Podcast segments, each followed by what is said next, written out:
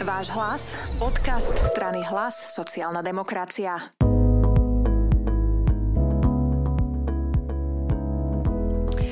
Pri našom mikrofóne vítam pani Zuzanu Dolinkovú, podpredsedničku strany Hlas, ktorá cez leto vlastne maká.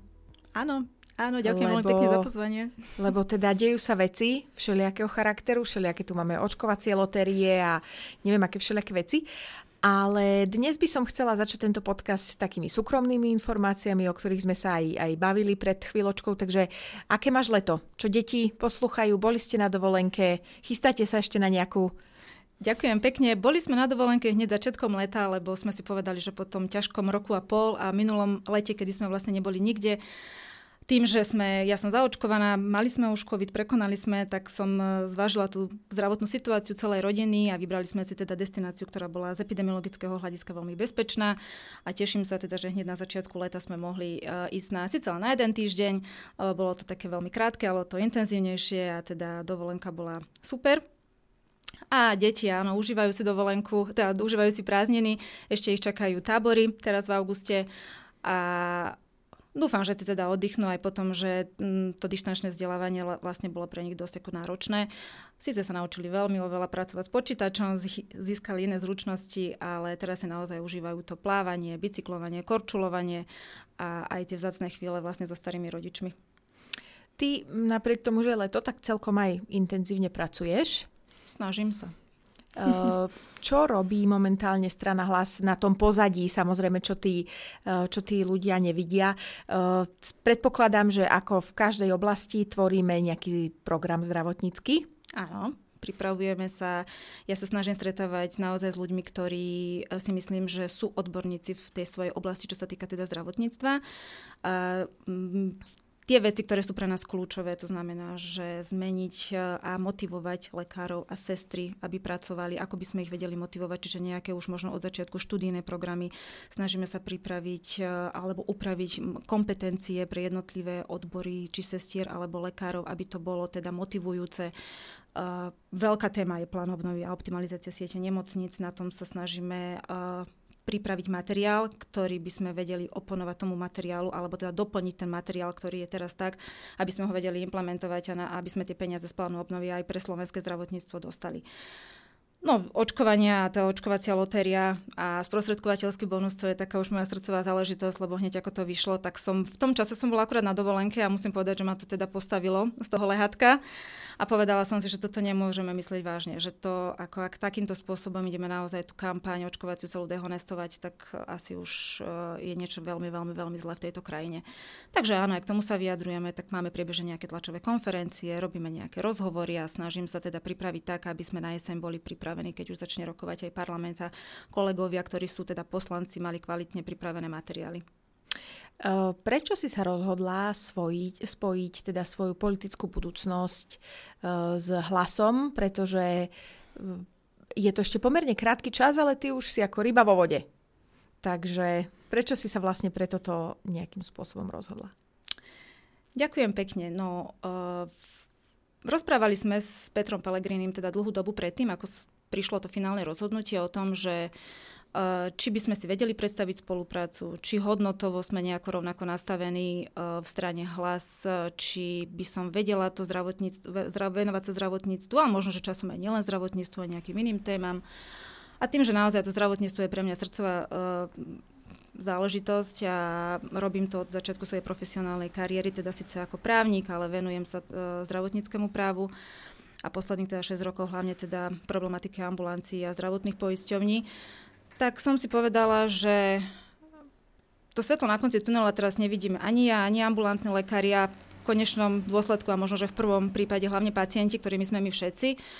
A Peter Pellegrini mi povedal, že ak do toho teda pôjdem, tak budem mať príležitosť určite on um, presadiť svoje názory, respektíve ponúknuť svoje názory, svoje odborné riešenia a spolu aj teda s ostatnými kolegami, s Richardom Raším a tými ľuďmi, ktorí máme v pracovnej skupine, uh, posúvať tie informácie tak a ukázať tú víziu, ako si my predstavujeme to zdravotníctvo. Nie je teda v lehote možno dvoch, troch, štyroch rokov, ale až do roku dvadsať, tridsať, dvadsať, štyridsať, čiže predstaviť tú víziu na dlhšie obdobie, ako je to obdobie jedného volebného obdobia.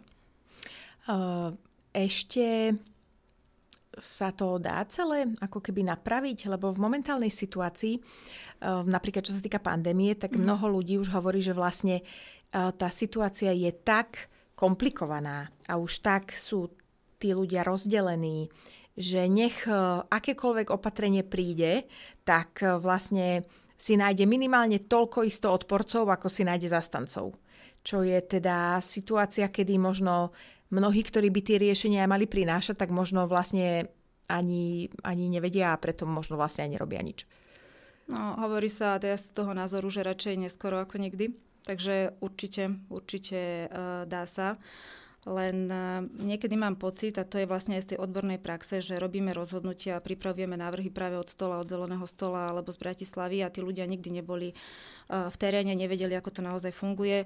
Čo by pomohlo tým ľuďom, uh, aj keď sa bavíme o očkovaní a že sú to naozaj nie antivaxery, tí ľudia, ktorí dneska nemáme zaočkovaných, ale že potrebujú uh, sa pýtať. Mňa sa naozaj denne pýta veľa, veľa ľudí, že uh, ako mám postupovať, mám sa, nemám sa, je toto kontraindikácia, neviem sa dovolať svojmu lekárovi ambulantnému, alebo potrebujem nie konkrétne toho všeobecného lekára, ale špecialistu. Teraz vieme, aké sú čakacie doby uh, do, dostať sa do ambulancie uh, špecialistu. Okrem toho máme dovolenkové obdobie, čiže aj stále hovorím to načasovanie a timing uh, očkovania v ambulanciách veľmi, veľmi nešťastné. Dúfame, že sa to rozbehne po lete a že dostaneme to očkovanie teda bližšie k tým pacientom. A tak, ako som spomínala aj v predchádzajúcom rozhovore, tak pre mňa je cesta určite robiť tie debaty, diskusie aj v obciach menších, osloviť starostov menších obcí alebo aj tých odľahlejších, kde ľudia nemajú možno taký prístup k sociálnym sieťam, k internetu a chcú sa pýtať, chcú sa rozprávať. Čiže dostať naozaj tie informácie bližšie, bližšie k ľuďom. Musia to robiť v prvom rade tí ľudia, ktorí, a rozprávať o tom ľudia, ktorým dôverujú, tí ľudia, ktorí nie sú ešte presvedčení o tom, že to očkovanie je správne, alebo aj si myslia, že je to správne, ale majú stále pochybnosti o tom, že ja predsa mám takú chorobu a toto sa mi stalo a moje susede sa toto stalo a teraz mám ja to podstúpiť. Nestačí iba nejaká online kampaň alebo nejaká reportáž v televízii. Stále aj si myslím to, že tým debatám, ktoré prebiehali doteraz, odborníkom, ktorých akože veľmi si vážim a ďakujem im, pretože samozrejme robia veľkú prácu, ale sú to epidemiológovia, sú to virológovia, odborníci, naozaj ako veľmi erudovaní a rozprávajú možno niekedy rečou, ktoré ľudia, ktoré, ktoré ľudia nerozumejú. Čiže potrebujeme to tak ľudsky normálnejšie im povedať, aby sme naozaj každý rozumeli, čo nám to očkovanie prináša a na druhej strane, aké rizika z toho môžu plynúť. Ty osobne si zaočkovaná, ako si nám povedala. Uh-huh. Odporúčala by si očkovanie aj teda ostatným, predpokladám. Ja áno, určite odporúčam, odporúčam očkovanie. Moje deti takisto sú zaočkované všetkými tými bežnými vakcínami, ktoré a povinnými vakcínami, ktoré treba deťom dať. A ja som to, aj napríklad moji rodičia neboli zaočkovaní hneď v tom čase, kedy sa mohli dať zaočkovať. Dlho sme sa o tom rozprávali.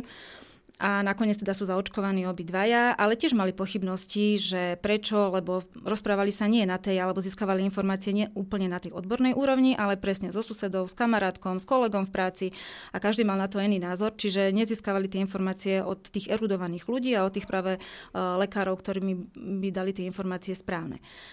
Takže ja očkovanie odporúčam, ale napriek tomu je to samozrejme na zvážení každého jednotlivca, že ako k tomu pristúpi. A myslím si, že ľuďom treba vysvetľovať, vysvetľovať a vysvetľovať dokola, aby oni sami presvedči, sa presvedčili o tom, že to očkovanie chcú a nie ich nútiť takými cestami, ako je napríklad teda ten sprostredkovateľský bonus alebo lotéria, pretože ak sa mám dať zaočkovať pre peniaze, tak ako nie je to asi správna cesta. Poďme ešte trošku odľahčiť mm-hmm. tú situáciu a celú tú debatku.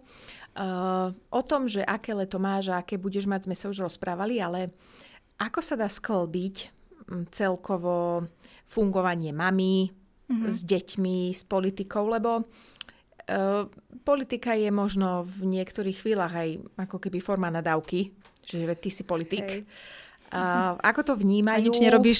Tak, presne. A, keby len to. Keby len to, ešte tam padajú aj ostrejšie slova. Ako to vnímajú a podporujú ťa v tom? Alebo skôr si tak hovoria, že mama, že proste toto není asi úplne. My sme sa to dostali. No, a oni už tak postupne akože nabiehajú na ten systém, lebo už teda som mala predtým nejaké trošku skúsenosti s politikou. Aj tá moja odborná práca, ktorú som robila dovtedy, bola taká, že sme mediálne teda... viditeľná. Áno, áno, tak to bolo také, že oni vedeli, že pozerali sme tie politické relácie, lebo sme museli na niečo odborne reagovať, keď politik niečo povedal, alebo minister niečo povedal. A moje deti napríklad sú naučené, že v nedeľu ideme té á trojka, er té vé es a Markiza a všetky politické relácie, dokonca poznajú aj politikov, teda musím povedať. A na to, že majú teda desať a osem rokov, tak sú dosť v politike zorientované. A áno, oni sa ma to pýtajú, že prečo a prečo už nepôsobíš v zväze ambulantných poskytovateľov a prečo si sa rozhodla teda takto a ty už vôbec nebudeš robiť pre tých ambulantných lekárov, veď to robíš stále uh, pre nich. A ja hovorím, že nie, lebo už tak, keď som to robila doteraz, už to, čo som vedela, som im dala, odovzdala a chcela by som, aby sa ten život uh, nielen týmto ambulantným, ale aj nemocničným lekárom, ale aj nám všetkým ako pacientom, lebo my vieš, keď ideme k lekárke a musíme tam, sme objednaní na desiatu, ale čakáme tam do pol tretej a ty si nervózna, ja som nervózna, všetci sme nervózni. Poďme ten systém nejako zmeniť a nastaviť, aby sme boli všetci spokojní. A myslím si, že mám nejaké návrhy a riešenia, ktoré by som vedela k tomu priniesť, len potrebujem, aby ma niekto počúval a aby sa ten život teda zlepšil hlavne vám, lebo ja im to stále hovorím, že vy musíte chcieť byť tí dobrí, tí zodpovední, tí, ktorí posuniete túto krajinu ďalej, vy tu budete žiť, vychovávať svoje deti, tak ako ja vychovávam vás a zase vaše deti, vaše deti, takže to robíte vlastne, robím to pre vás a vy to budete robiť pre seba. Takže tým pádom sú ochotní aj tolerovať to, že uh, si veľa v práci. Ale že... áno, oni už vedia, že ja im to dopredu vždycky tak sa snažím povedať, že teraz dneska bude ťažší deň a budem dlhšie. Teraz uh, sa musíte, budete mať ešte nejaké krúžky, potom uh, mi pomáha samozrejme veľmi mama, lebo bez jej pomoci by som to hlavne počas školského roku, ale aj teraz v lete, keď máme takéto pracovné aktivity, uh, nezvládla. Takže oni vedia a potom si to snažíme minimálne cez tie víkendy takto nahradiť alebo potom cez prázdniny, keď sa dá čím najviac. Čo sa týka nejakého, nejakej tvojej osobnej ambície, naposledy sa to pýtala jeden novinár počas rozhovoru, takže tá je aká? Ja stále hovorím, že... Ešte predtým, ako som išla aj na právnickú fakultu z gymnázia, tak keď som sa rozhodovala, že čo chcem v živote robiť, tak chcela by som robiť niečo. Je to také klišé, ja viem, že ľudia to rozprávajú, že, že chcem pomáhať ľuďom, ale tak, aby naozaj tá pomoc bola viditeľná. Čiže uh, ak bude strana Hlas úspešnou politickou stranou, ktorá bude mať možnosť uh, meniť zásadným spôsobom dianie v tejto krajine, tak by som chcela robiť takú prácu, ktorá naozaj, uh, ktorej výsledky budú, sa prejavia v pozitívne v tom uh, živote ľudí v našej krajine. Už aká to bude konkrétne pozícia, či to bude vôbec nejaká pozícia, tak to je asi veľmi predčasné dneska rozprávať. Každopádne my si dáme na jeseň potom odborný podcast, kde mm-hmm. poprosím ťa, aby si nám vysvetlila, že čo sa v tej zdravotníckej oblasti pripravilo a, a teda akým spôsobom chce priniesť strana Hlas riešenia. Veľmi sa teším, keď môžem skočiť, veľmi sa teším na ten program zdravotnícky, lebo ak sa to podarí teda a dáme to dokopy tak, ako to mám v hlave a ako na tom pracujeme, tak toto je vízia, ktorá ak by sa raz teda dostala do reálneho života a nebude to samozrejme jeden ani dva roky, ale ak sa to naši deti, doži- naše deti dožijú toho, že takto bude fungovať zdravotníctvo, tak bolo by to super. Tak ja sa budem veľmi tešiť. Užite si ešte prázdniny, užite si leto, uh, hlavne opatrne, jasne. Aby všetci... v športových aktivitách. Tak, aby všetci sme sa v septembri mohli stretnúť. A ďakujem, že si tu bola s nami. Ďakujem veľmi pekne, kedykoľvek prídem zase.